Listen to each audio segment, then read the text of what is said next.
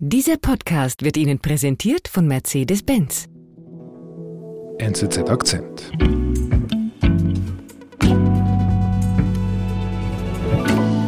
Are you looking for a place to invest? Botswana provides a safe haven for your investment with a guarantee of Samuel, was, was hören wir da? Wir hören da einen äh, Werbeclip, der wirbt für Botswana. and have access to a market of over 250 million Und der wirbt dafür, dass dieses Land ein Safe Haven sei für Investitionen. Invest in Botswana. Our pride, your destination. Botswana ist ein Land im südlichen Afrika. Das ist etwa so groß wie die Ukraine, hat aber nur zweieinhalb Millionen Einwohner. Und das liegt daran, dass das Land zu einem großen Teil aus Wüste besteht. Trotzdem wird für Geld aus dem Ausland geworben, also obwohl es eigentlich fast nur aus Wüste besteht. Ja, und zwar auf eine durchaus sehr selbstbewusste Art und Weise. Und der Grund dafür ist, dass Botswana eine afrikanische Erfolgsgeschichte ist. Es ist so, Botswana wurde 1966 unabhängig. Das Land war damals bitterarm. Es gab kaum geteerte Straßen. Es gab drei Sekundarschulen im ganzen Land. Aber heute sieht es ganz anders aus. Also Botswana hat inzwischen auf dem afrikanischen Festland das höchste Pro-Kopf-Einkommen aller Länder. Es hat nicht mehr drei, sondern 300 Sekundarschulen. Es hat ausgebaute Straßen und es hat vor allem eine funktionierende Demokratie, eine Demokratie, um die das Land von vielen anderen Ländern auf dem Kontinent beneidet wird. Wie ist denn das möglich? Das ist vor allem möglich dank Diamanten. Diamanten wurden kurz nach der Unabhängigkeit äh, entdeckt und seither haben Diamanten viele Milliarden Dollar in die Staatskasse von äh, Botswana gespült. Aber das Ganze steht jetzt auf dem Spiel. Botswanas Reichtum basiert auf einem Deal mit der Diamantenfirma De Beers. Doch der Präsident des Landes will nun ein besseres Abkommen aushandeln, erzählt Afrika-Korrespondent Samuel Misteli. Ich bin David Vogel.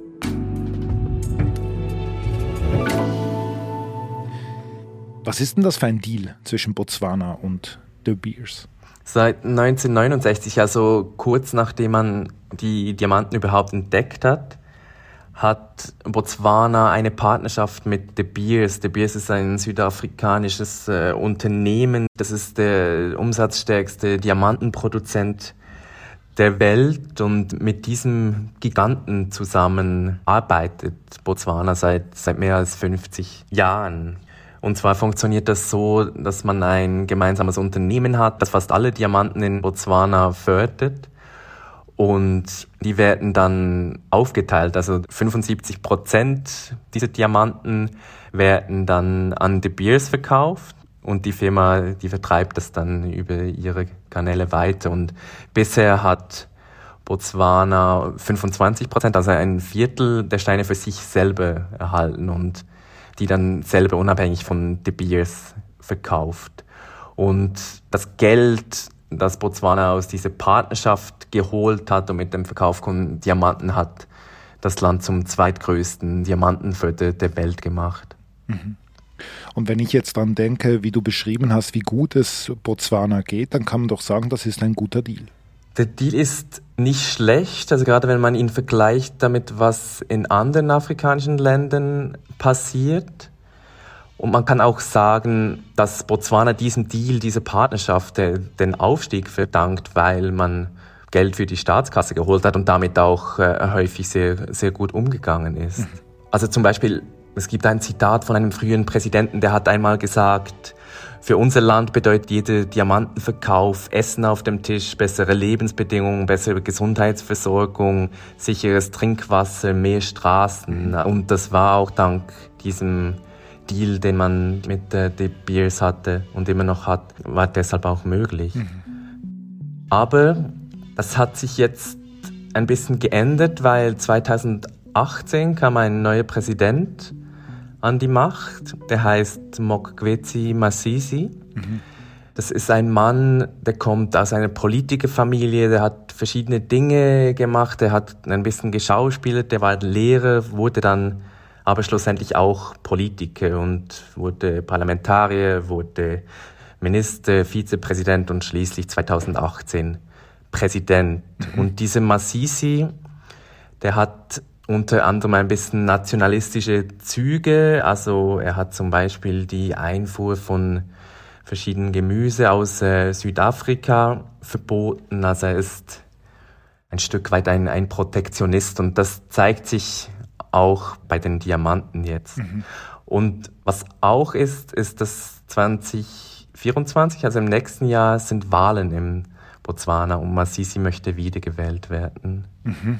Und das hat er jetzt zum Anlass genommen, das Thema der Diamanten auszuschlachten. Also Diamanten sind sowieso das wahrscheinlich wichtigste Thema in Botswana, einfach weil das als Wirtschaftszweig so wichtig ist. Aber Masisi hat das nochmal höher gehängt, auch für seinen Wahlkampf.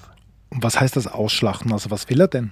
Auszuschlachten heißt, er will einen besseren Deal mit äh, De Beers aushandeln. Mhm. Und der Anlass dazu ist, dass Ende Juni läuft das bisherige Abkommen mit Beers aus. Also es muss neu verhandelt werden. Mhm. Und was macht er? Er macht Stimmung und er stellt Forderungen. Er macht auch Wahlkampf damit. Also schon mehrere Monate vor, vor der Deadline hält er Reden, die sind irgendwas zwischen Verhandlungstaktik und, und Wahlkampf. We want more for the Botswana government. And we're going to get. Er klingt dann in diesen Reden oft wie ein Freiheitskämpfer, als ob es gerade wieder um die Unabhängigkeit von Botswana ging. Also er sagt beispielsweise, man habe es da mit De Beers mit einem Giganten zu tun. Er sagt auch, Botswana wolle nun endlich haben, was, was dem Land gehöre. Er sagt auch, die Art, wie große Konzerne mit ressourcenreichen afrikanischen Ländern umgehen, müsse sich grundlegend ändern. Mhm. Was meint er damit? Er spielt damit darauf an, dass der, der sogenannte Ressourcenfluch in vielen afrikanischen Ländern ein, ein großes Problem sind. Also Länder wie Nigeria zum Beispiel, wie Kongo-Kinshasa, die haben riesige Öl- oder Kupfervorkommen zum Beispiel und sind äh, trotzdem arm geblieben, weil die Rohstoffe zwar abgebaut werden, aber vom Geld, das damit gemacht wird, nur wenig im Land bleibt. Mhm. Das liegt unter anderem an Korruption. Es hat auch mit der Rolle von dubiosen Mittelsmännern äh, zu tun, die diese Deals für Unternehmen aushacken. Das hat ganz viele Gründe. Mhm. Aber genau diese Gründe, die du jetzt erwähnst, die gelten ja in Botswana nicht. Also dort herrscht ja eben eine stabile Demokratie, eher wenig Korruption und trotzdem verschreibt sich Massisi genau dem Kampf gegen diesen Industriekonzern, gegen De Beers. Ja, genau. Für Massis ist es so was wie ein nächster Schritt. Man hat diese Partnerschaft, aber man will eben mehr noch für Botswana. Aber es ist eben nicht so einfach und bei De Beers ist die Antwort, man gibt sich da relativ gelassen. We've just had a very constructive meeting with His Excellency President Masisi. Also zum Beispiel gibt es da den Co-Vorsitzenden Bruce Cleaver, der sagte, man sei mit Botswana schon lange in einer Ehe und man werde noch lange in einer Ehe sein.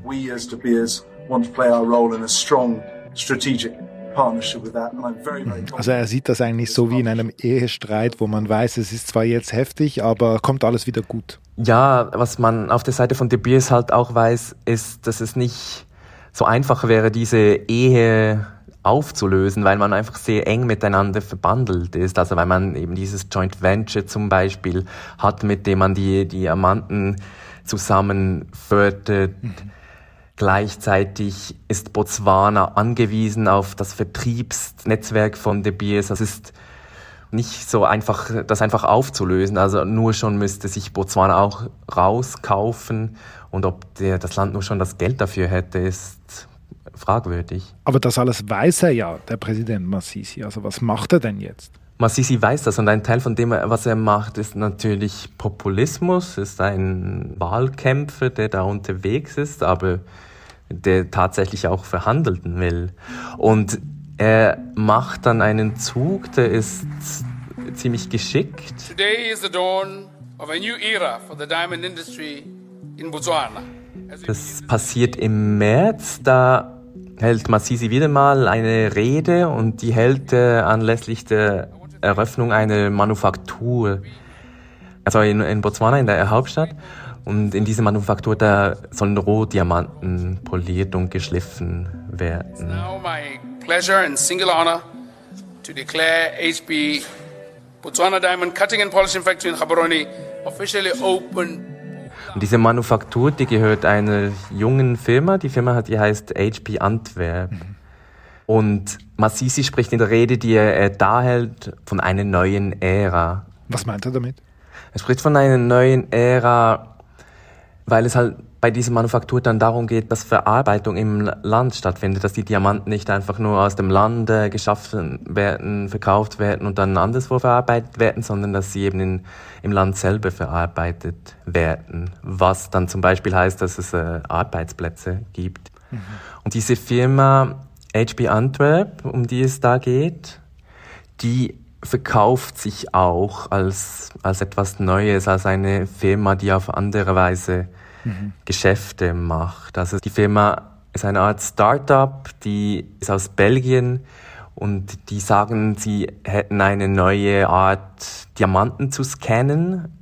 Und die Firma sagt, dass durch diese Technologie könnten sie präzisere Preise bezahlen, die dann höher sein. Also sie behaupten, dass sie bis zu 40 Prozent höhere Preise bezahlen. Wir sind gleich zurück. Entdecken Sie neue Horizonte und Elektromobilität in einer neuen Dimension. Mit dem elektrischen EQE SUV von Mercedes-Benz fahren Sie lokal emissionsfrei auf höchstem Niveau in die Zukunft. Erleben Sie Ästhetik, Technologie und Komfort in Vollendung. Der neue elektrische EQE SUV von Mercedes-Benz.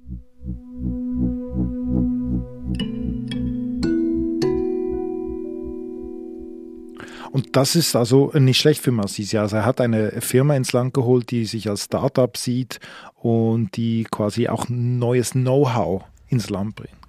Ja, für Massisi ist das natürlich, ist das natürlich toll. The government of Botswana and the HB Antwerp und in derselben Rede, in der da die Manufaktur eröffnet, gibt Massisi auch bekannt, dass Botswana einen Anteil gekauft habe an HB Antwerp. Also Botswana kauft 24 Prozent an diese neuen Firma. Ah, okay, also die werden selber zu einer Art Unternehmer. Ja, also sind sie schon. Also sie sind natürlich groß im äh, Diamantenbusiness schon mit De Beers zusammen, aber was Masisi da macht, ist, er setzt noch einmal Druck auf auf De Beers. Also man versucht sich da unabhängiger zu machen. Mhm. Wobei man aber sagen muss, es ist nicht so, dass da DBS gar nichts machen würde. Also DBS beschäftigt auch Arbeiter in Botswana. Es gibt da schon auch Ansätze, die schon bestehen. Mhm. Also das heißt, man muss das mehr so als eine Art Powerplay verstehen, was Massisi da gemacht hat mit dem Kauf von HB Antwerp und, und mit, der, mit der Eröffnung der Manufaktur. Was ist danach passiert? Danach hat man verhandelt. Also die Verhandlungen, die haben eigentlich schon seit Jahren stattgefunden. Und diese Verhandlungen, die liefen da hinter verschlossenen Türen. Niemand wusste genau, wo die stehen. Man kriegte nur das öffentliche Powerplay mit, das Masisi da gemacht hat. Und die Deadline, diese 30. Juni, kam immer näher. Mhm. Und dann war die Deadline da. Und dann kam buchstäblich in letzter Minute, kurz vor Mitternacht, wurde dann bekannt, dass man einen Deal gefunden habe. Okay. Und wie sieht der aus? Konnte sich Masisi durchsetzen? Er konnte sich durchsetzen mit Abstrichen, aber also Experten gingen davon aus, dass Botswana einen 50% Anteil anstreben würde, also von bisher 25% auf 50% hochgehen möchte. Und das ist tatsächlich auch, was Botswana erhalten soll. Jetzt nicht unmittelbar. Also zuerst soll der Anteil auf 30 Prozent für Botswana raufgehen und dann in den nächsten Jahren soll er schrittweise erhöht werden bis das Land dann 50 Prozent erhält. Mhm. Und dazu gibt es auch einen Entwicklungsfonds, der soll für die Diversifizierung der Wirtschaft in Botswana sorgen. Und da zahlt De Beers auch ein. Also sie sollen da bis zu 57 Millionen Dollar einzahlen. Mhm. Ich habe neulich ein Gespräch gehört mit einem Diplomaten, da ging es um etwas ganz anderes, aber da hat er einen sehr schönen Satz gesagt, nämlich bei Verhandlungen muss es im Ergebnis am Ende beiden ein bisschen wehtun und dann ist es ein guter Deal. Würdest du sagen, das trifft jetzt auch auf diese beiden jetzt auch zu? Ja, ich glaube, das trifft so. Ich glaube, das würden auch beide Parteien so unterschreiben. Mhm. Und dazu sind die Aussichten auch gut für die Diamantenindustrie. Und zwar profitiert Botswana davon, dass Russland, Russland ist der größte Diamantenförder der Welt, mhm. dass Russland von Sanktionen gebremst wird, also wegen dem Ukraine-Krieg. Mhm. Ich muss schon sagen, was mir so gefällt an dieser Geschichte mit einem Präsidenten, der vielleicht ein bisschen populistische Züge hat und nationalistische Züge hat, aber es ist eine Erfolgsgeschichte und das hört man sehr selten aus Afrika. Denkst du, das hat Signalwirkung? Ja, ich glaube, es hat schon Signalwirkung.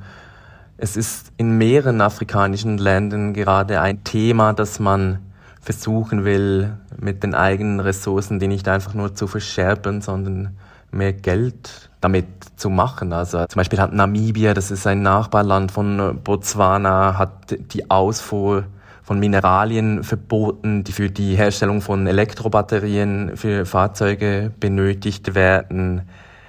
Kongo-Kinshasa verhandelt Minenverträge neu mit chinesischen äh, Unternehmen. Also es passiert da gerade viel in Afrika. Also man kann sagen, dass vielleicht gerade ein neuer Anlauf stattfindet an mehreren Orten in Afrika endlich in eine Art postkoloniales Zeitalter, was, was die Verwendung der eigenen Ressourcen angeht, dass man äh, da endlich in ein postkoloniales Zeitalter eintreten möchte. Ob das dann diesmal gelingt, werden wir sehen. Lieber Samuel, vielen Dank, liebe Grüße nach Kenia. Danke, David. Das war unser Akzent. Produzentin dieser Folge ist Antonia Moser. Ich bin David Vogel. Bis bald.